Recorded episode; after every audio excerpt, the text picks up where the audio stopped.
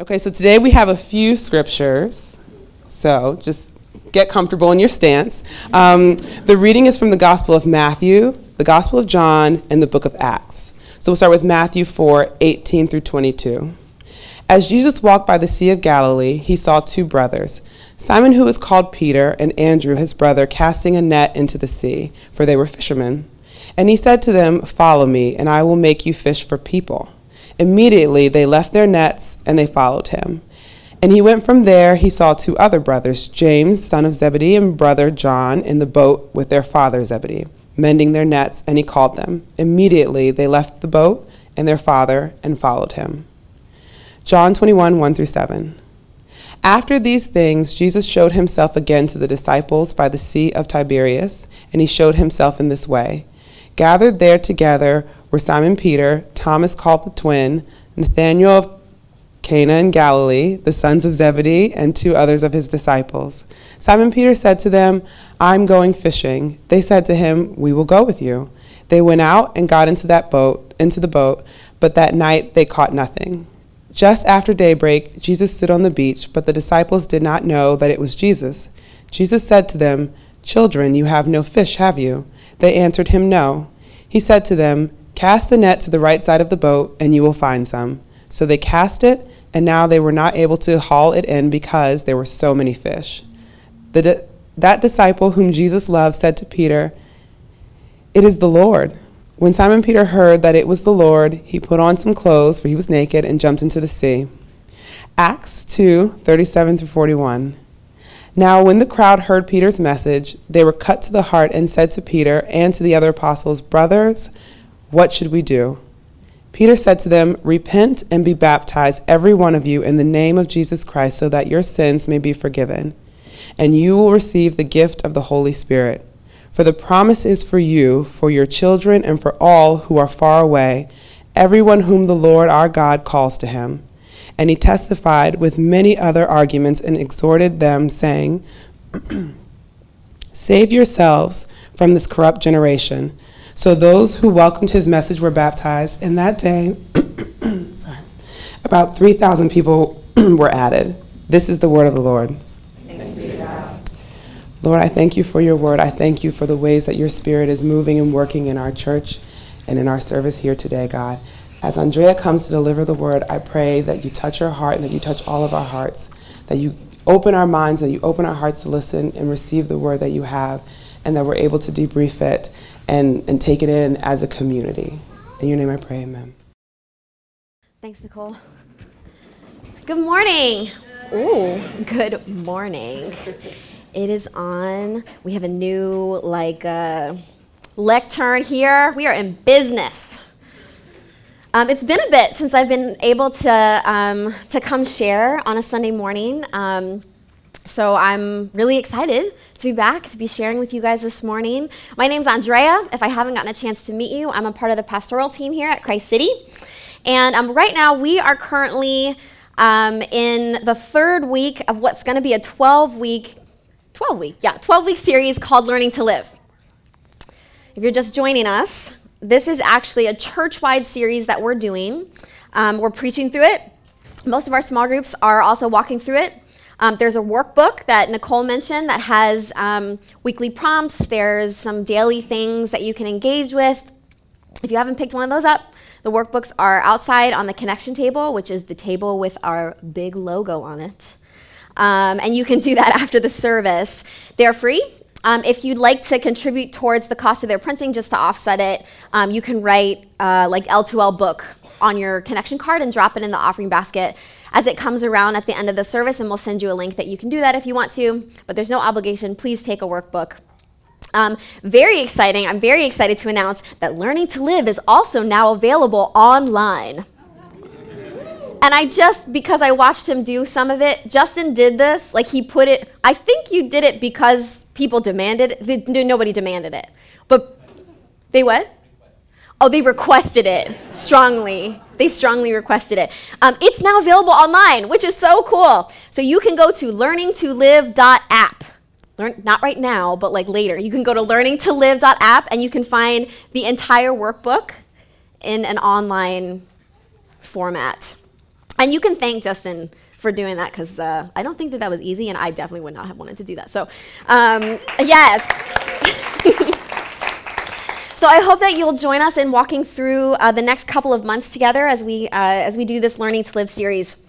It is, like Nicole said, it's a curriculum that uh, Justin wrote. It's designed to help us explore what it means to live a life of faith, what it looks like to reorient our lives around God's purpose and God's kingdom. And each week we're looking at like a different topic, um, an element of our faith life. And some weeks revolve around theology, some weeks revolve around practice, um, and some are like a mixture of both. And so we're preaching through each one each week. And that same week, the topic of your small group will, the, the conversation there will also center around that same topic. So we're doing this all together, um, and I hope you'll join us. So, the first week, we're in week three. The first week, Justin kicked us off by asking us a foundational question for the rest of the series. He asked, What do you want? What do you want? It was a hard question. I, I, I still don't know. I, I don't know if I'm supposed to know now, but I definitely don't. What do you want? Um, last week, Watson talked about the invitation that is given to us by Jesus to follow him. And he also challenged us with the invitation that we are to give others.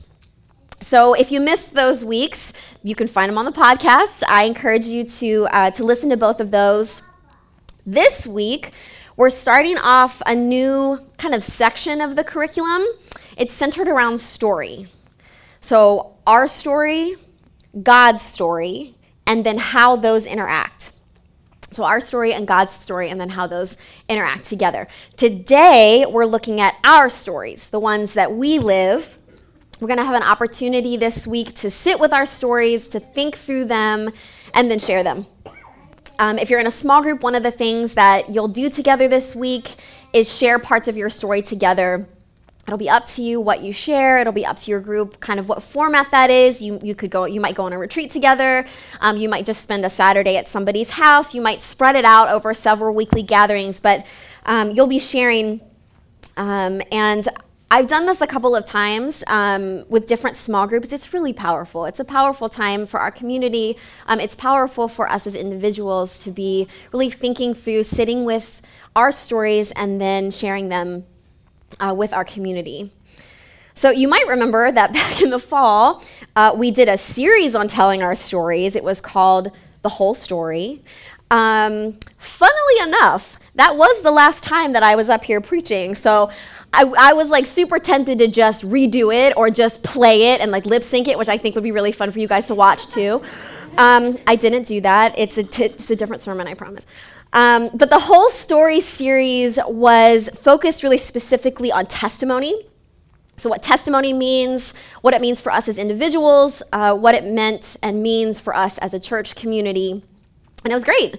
Um, and if you're looking for more prompts to, um, as you think through your story this week, there will be prompts that you'll find in the book. But um, if you're looking for more, if you want to dig a little deeper, engage in some different in some different things, you can jump back to that series um, and listen to those sermons if, if that's something that you want to do. So, yeah, we focused on the practice of testimony.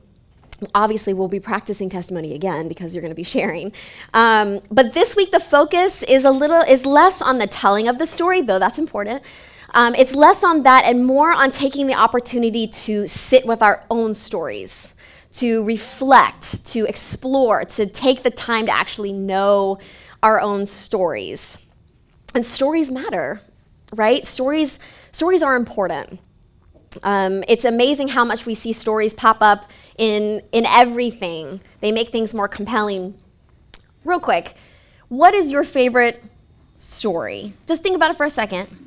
What is your favorite story? It could be a book, it could be like a TV show, it could be, um, I don't know, like a podcast. Are stories via podcast. It could be a real life story, I guess, that you know real quick, take a minute to think about that, and then take one minute to chat about your favorite story with somebody next to you.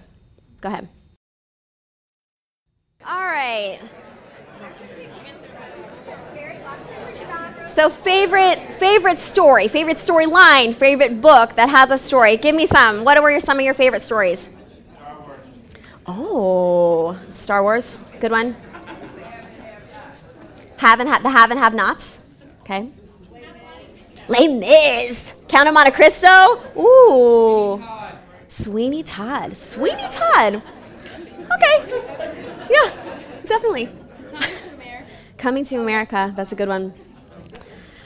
Stories. Stories are everywhere. One of my favorite stories um, is a TV show called Breaking Bad. Wow, that was super well received. Um, if you if you haven't seen it, um, Breaking Bad is the story of a man named Walter White. He is a high school chemistry teacher. Yes, he does become Heisenberg. Um, you're stealing my thunder there. So he's he's a high school chemistry teacher. He's got a wife. He's got a teenage son, and he's got a baby on the way. And he finds out in the beginning of the show that he has advanced lung cancer. So he's really worried about money. Um, he wants to make sure his family's taken care of in case something happens to him. So it, it was a brilliant plan. He starts to cook methamphetamine in an RV with one of his former high school students. Super solid plan. basically, a bunch of wild things happen. Um, and he basically Walt gets addicted to power. Um, he, over the course of five seasons, goes from like regular suburban dad guy to basically like Albuquerque Scarface. You see it happen over five seasons. I understand that this maybe doesn't seem like something that I might like. Like it may seem a little off brand for me. Um, but I really liked it. I thought the show was genius. Um, it was such a good story because it was a story of this complete transformation of a person. I mean, he completely he goes from Walter White to Heisenberg, completely different people. And I think that we're drawn to, like, we're, we're very um, compelled by change. We're compelled by transformation, and we experience that in stories. That's what we do, like, for entertainment. Isn't that funny? Like, that's what we, we do. We get lost in other people's stories of change and other people's stories of, of transformation. We're so drawn to change and transformation, even if it's, you know, not the best, like Breaking Bad. But there's something so compelling to us about, about change. And as I thought about it this week, I realized that um, our faith is also based on, on stories. And there's a link that's here about how much we're drawn to stories of change and, um, and transformation, and um, the fact that our faith is also based on stories. Um, next week, Lisa's going to be preaching, woot, um, and she's going to be walking us through God's story. So there's this, the, the ultimate story, the big grand narrative that we're a part of. So that in itself is a story that our faith is, is founded on. The Bible itself is full of stories. It has, it has many stories of many different people, and then there's an overarching arc, um, narrative of God and humanity sometimes we describe this narrative arc um, in the Bible as kind of like a four part story creation, fall, redemption, renewal. There's a story of change, of transformation. You look at Jesus' life. Jesus' life is obviously central to our faith. Um, and the gospel accounts, which are Matthew, Mark, Luke, and John, consist of stories of his life. The stories through the history of the church, um, people of faith, our spiritual foremothers and forefathers are also foundational for our faith. Isn't it interesting that the Gospels are not just like um, theological bullet points? I feel like that's more, um, that seems more efficient. You might think that like there should be a list. These things are true. Watch out for these things. But they're not. The accounts that we have about what Jesus did while he was walking around are stories because stories contain truth that is lived, not just truth that's told about. Stories are proof of movement. Stories are proof of change. We understand transformation. We understand truth through stories of people who have lived it more than, than just somebody giving us bullet points of what the truth is. They're proof of life. Stories are proof that something has been lived. And isn't that the, the point? what we're trying to do. Our, our series is called Learning to Live. It's not called Learning to Tell, and while telling is important, this series is called Learning to Live. God invites us into a life, a life that stems from the very foundation of who God is. So last year we did a series on John. If you guys remember, you should remember because it took us like a year to get through the whole book. we covered a lot. Um, but even as we, we went through the entire book, but the thing we continued to come back to as we were studying John, like the anchoring verse of John, was the purpose, the stated purpose in the book of John um, in chapter 21, verse 31. But these things are written so that you may come to believe that Jesus is the Messiah, the Son of God, and that through believing you may have life in his name. Life. And quickly, the Greek word that is translated in English as life in this verse is Zoe. And we went over this when we were in John. But in the New Testament, Zoe refers really specifically to the life that is uniquely possessed by God. So it's basically God's life. It is uncreated and it's a life that doesn't end. It doesn't have a beginning, it doesn't have an end.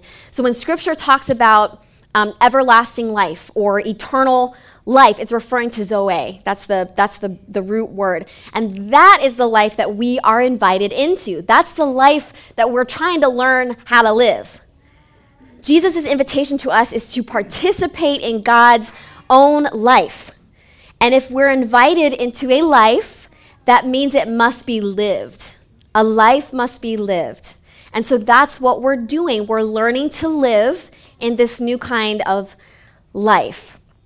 So, our stories then, and knowing our stories, the, the narratives of our lived experiences, knowing them enables us to see God's movement. They enable us to actually know ourselves. Um, in the Confessions, St. Augustine asked a very poignant question How can you draw close to God when you are far from your own self? How can you draw close to God when you are far from your own self? The way that we approach God, the way that we approach faith, is completely influenced by how we have been formed. As we continue to step into learning to live, we have to start with the way that our stories have formed us. Our stories form. We come to faith in a context and we bring a context with us. We're shaped by the things that we do, we're shaped by the things that we don't do, whether it's intentional or unintentional. We're shaped by the things that happen to us, and we're shaped whether or not we're paying attention to what's shaping us or not. We're being shaped. Stories form us.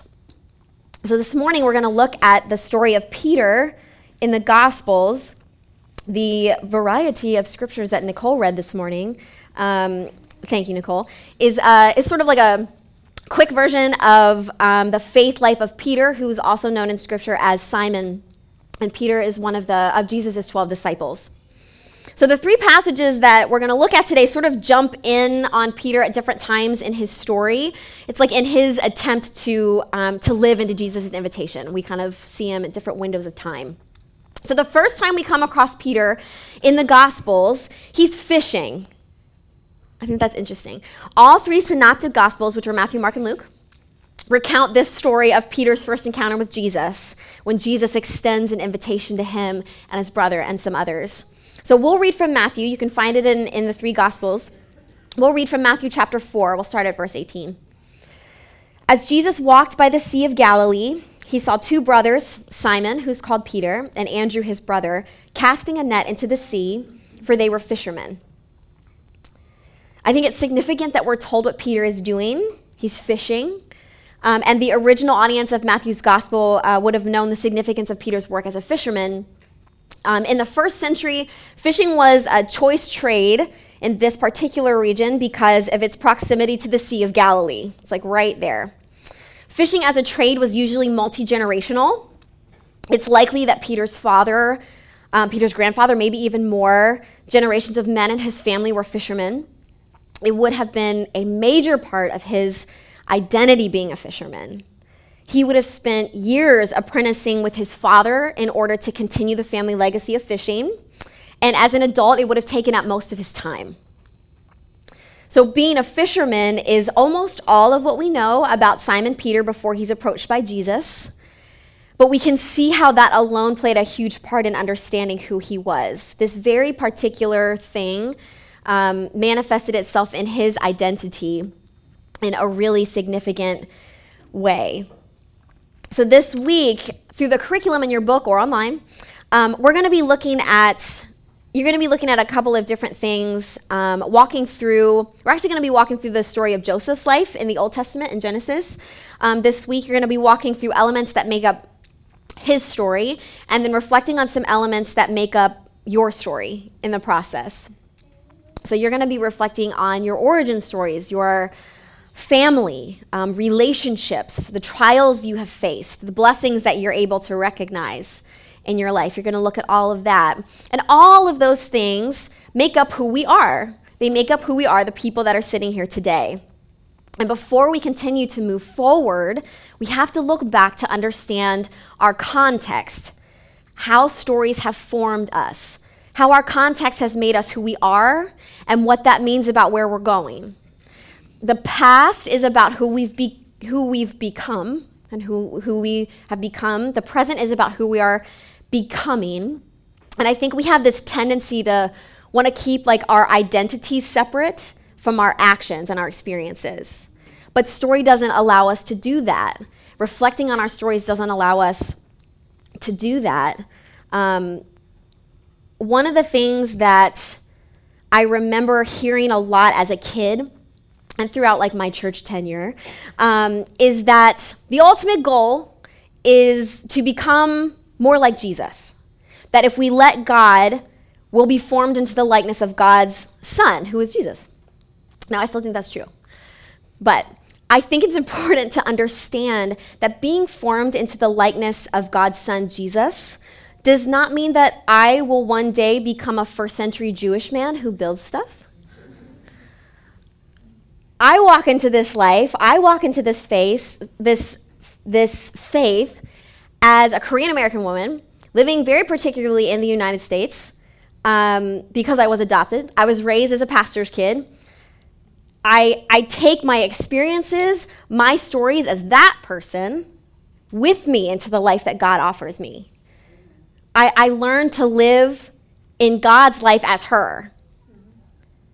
I d- I don't leave her behind. Our lived experience, the, the good stuff, the hard stuff, affects how we see everything.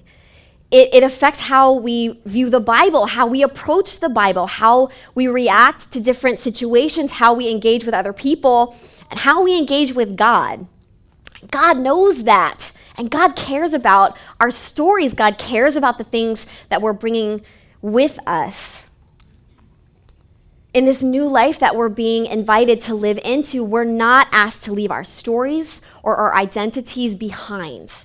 We bring them with us. Even the hard stuff, we bring it all, even the stuff that we haven't worked out yet, or um, the stuff that we don't want to think about anymore, the places where we've been hurt, um, the places where we've messed up, all that stuff we bring with us and we offer it to God living a life of faith is not us just like taking our past stories and like adding God to them. We don't like weld God to our machine of a story of life. We don't do that. The life we're actually invited into is one of transformation. Of transformation. We bring our stories to God and we allow them to be transformed. So, looking back at Peter's story in Matthew 7, excuse me, in Matthew 4. Um, as Jesus walked by the Sea of Galilee, he saw two brothers, Simon, who's called Peter, and Andrew, his brother, casting a net into the sea, for they were fishermen. And he said to them, Follow me, and I'll make you fish for people. So we talked about this particular identity that a fisherman would have, the culmination of training in like a lifelong apprenticeship, the way that the trade was intergenerational, intertwined with family legacy, um, it would have been dominant in the formation of, of someone's identity. And what Jesus does here in inviting Peter to follow him is, is he does not undermine that identity, but instead he invites Peter to bring it forward so that he can transform it. Follow me, and I'll make you fish for people. Apprentice with me. I will teach you how to fish a different way. Your life, your story, your identity as a fisherman is not just lost. You will just be fishing for something else. And then the verse continues immediately they left their nets and followed him.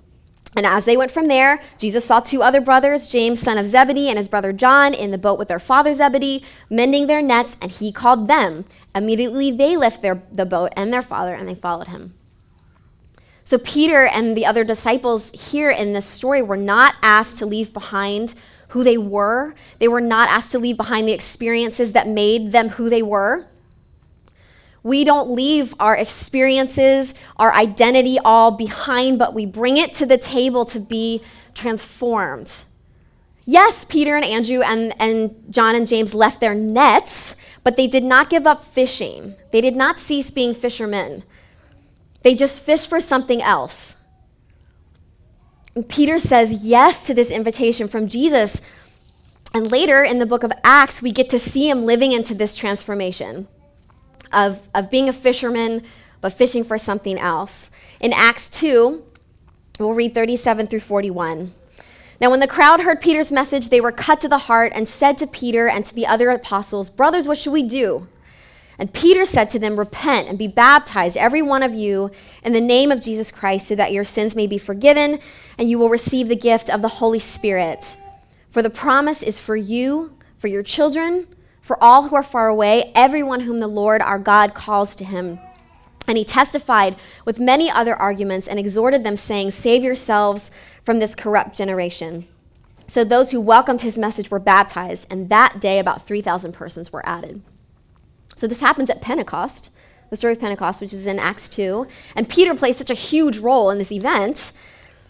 I think it's really significant, though, that this part of his story echoes the past parts of his story. It reflects his identity as a fisherman. He's allowed the stories that formed him to be transformed by God, and it completely alters how his story continues. Stories allow us to recognize and reconcile our, our past with our present and our future in light of Jesus and his invitation to us. So our stories are not arbitrary. In fact, our stories become essential in our effort to learn to live like Jesus. You can't just forget the things that, that have made you who you are and step into this life as like a blank person. We're not blank people. Stories don't just mark time, they don't just mark seasons, they certainly do, but not just that, they also mark change and they mark transformation.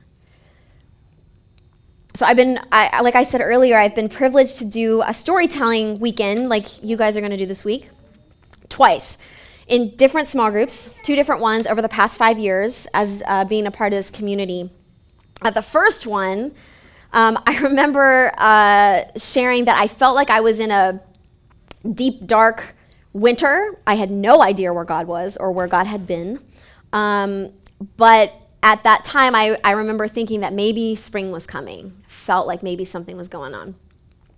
At the second one, which, is, which was several years later, I recall feeling overwhelmed by how much I could recognize God's presence in that season. Um, it was almost like too much, it was a lot. Now that I ha- am removed by time from those seasons, I'm in a completely different season. When I look back on those stories, those parts of my story, I mark them as just me learning to live. It was me learning to live then, and then later it was still me learning to live, and to, today I'm still learning to live. My story continues. Our stories, our journeys are not static, they're not fixed, they're continuous. We are learning to live as people who are being transformed by God continually. We have not yet learned to live completely. So as we look at our stories this week, I think it's important to understand that our stories are not they're not like just based on singular events, like even important ones. There were events for me in both of these past seasons that really defined the trajectory of my story, but they were not the whole.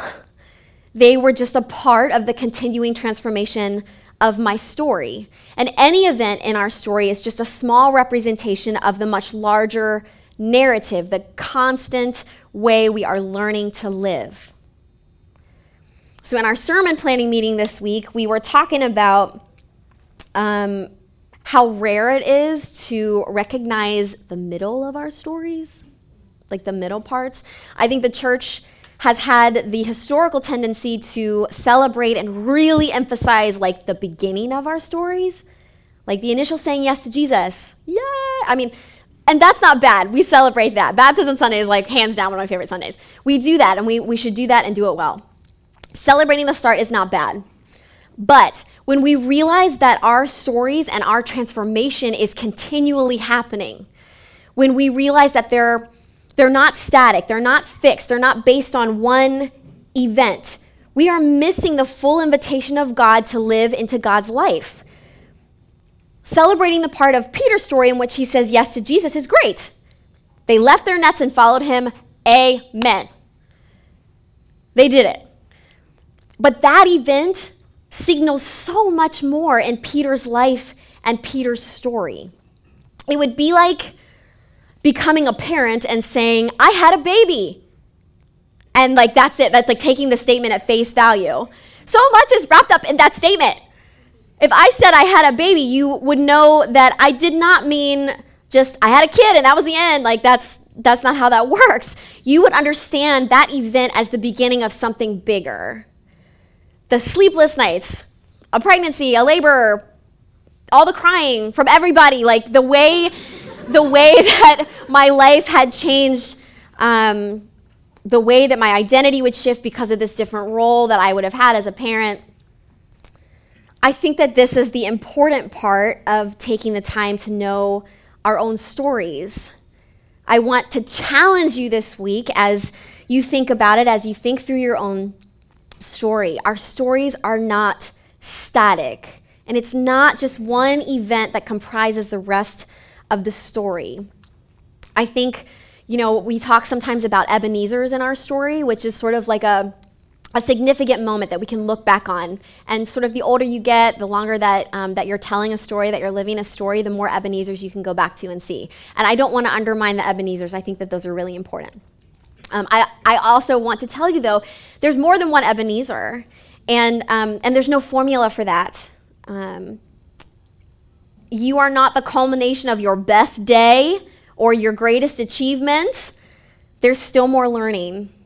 And equally, you are not the culmination of your worst day or of your worst season. There is there's grace.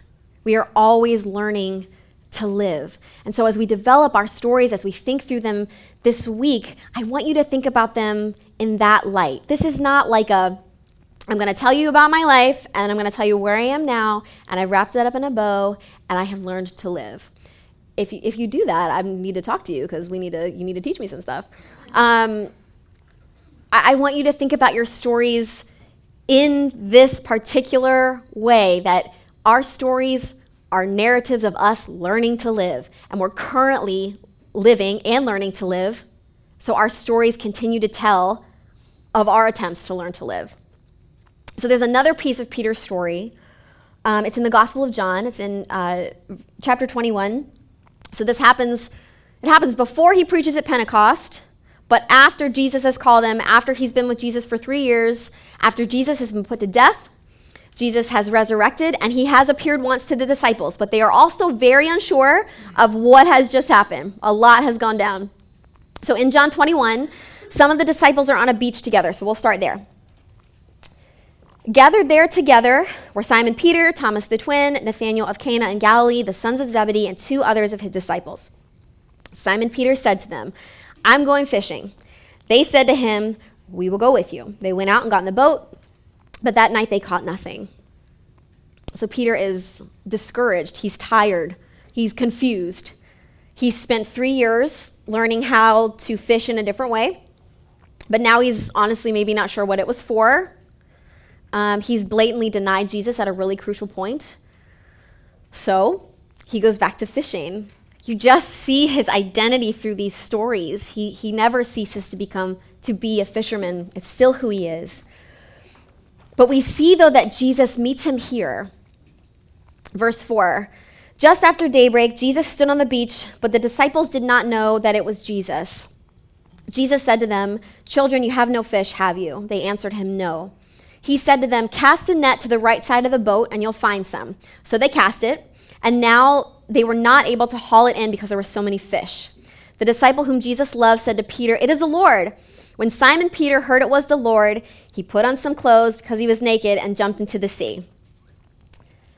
I don't know why he needed to put clothes on to get in the. We're not. We don't have time for that this morning, but you understand. He was excited. He was really excited to see Jesus. Um, the story. So the the story.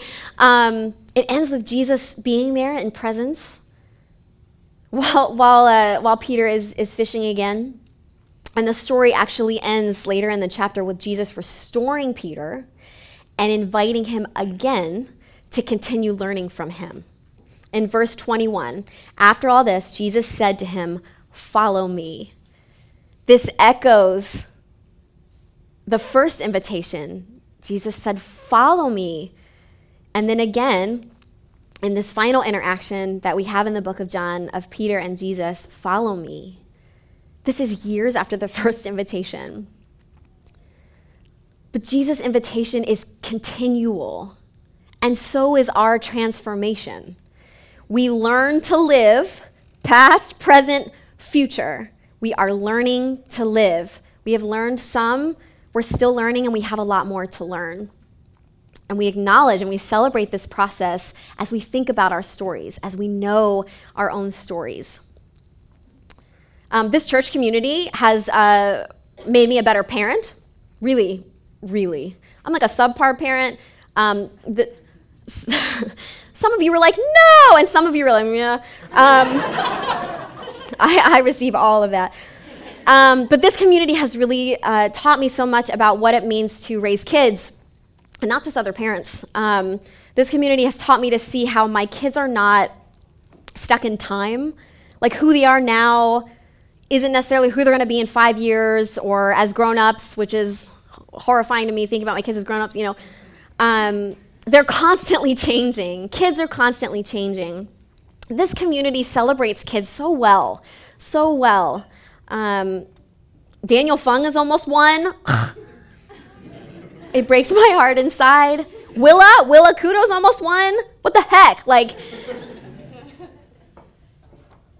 we have celebrated their lives. We have celebrated their stories with Justin and Carolyn, with Eric and Mary.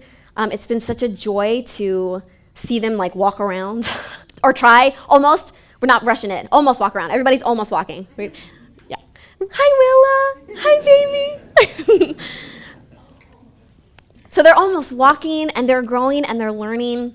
Watson reminded me this week as we were talking about kind of this sermon is that we don't just celebrate um, their first steps as a baby, but we celebrate all the steps the step into school, the step into learning to be a friend, steps into trouble.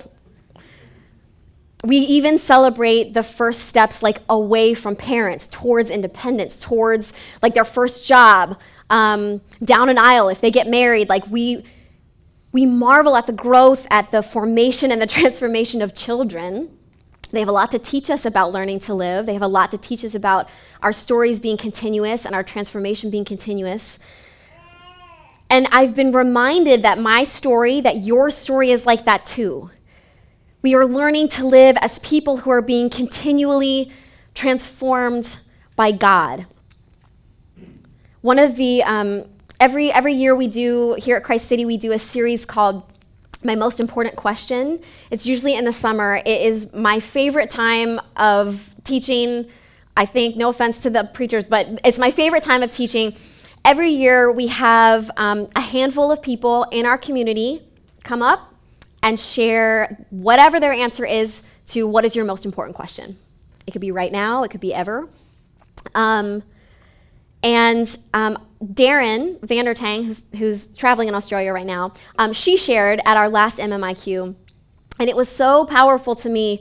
Um, Darren is ahead of me in her story, and she was recounting the many different Ebenezers that she has had, the many different changes, the many different transformations. I mean, many. And then at the end of it, she gets to it because I'm like, oh my gosh, you've lived so much life. You know, this is amazing. Please teach me everything. And at the end of it, she gets to it and she's like, and there's still more for me to learn. Like, there's still more. I'm still continuing to learn. I still am learning to live. And I was like, man, if Darren's still learning to live, like after she is wise and has all these things, like I don't, I don't have. Well, I'm definitely still learning to live. We are learning to live as people who are being continually transformed by God, and that's what our stories are about. They are not about these fixed points in our life. It's about the continual transformation, our continual yes to an invitation to live into a life where we bring everything that we have and allow it to be transformed. To know our stories is to recognize transformation, to bring what we have to God, to mark what we've learned, to mark what we still have yet to learn, to mark what we have to learn from each other about the life that we're meant to live in God. This week, like I said earlier, you're going to be prompted to think through some specific experiences as part of knowing your own story. And you, I mean, it's your choice to engage with this as much, as deeply, um, or as much as, as you want. Um, so as, as we do that, as we think through these prompts, I want you to, I want to challenge you to consider three things as you're thinking through any part of your story. They're this. Can you see God in your past story, maybe in a way that you could not before? Can you see God in your past story, maybe in a way that you haven't been able to before? What part of the story are you in now? Is there hard stuff? Are you trying to like deny that this is your story? Um, do you wish this part was over? What part of the story are you in now?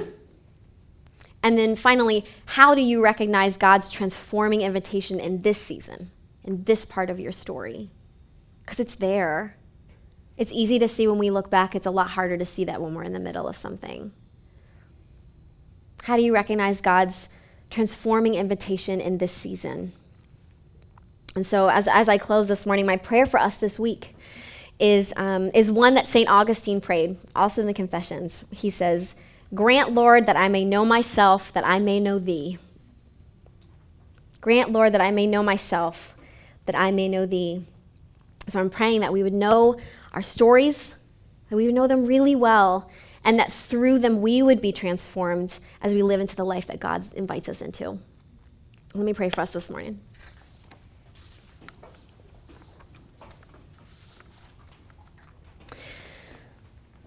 God, I thank you for this community of people.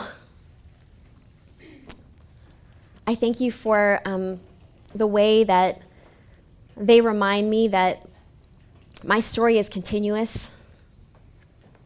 I thank you for the way that they remind me that I don't have to leave my stories, my identity, my experiences at the door of this church um, and of your throne and the things that you're inviting me to.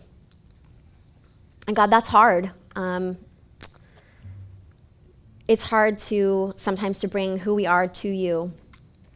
But I thank you that you um, that that's what you want, that that's what you not only desire from us, but that's what you're calling us to do.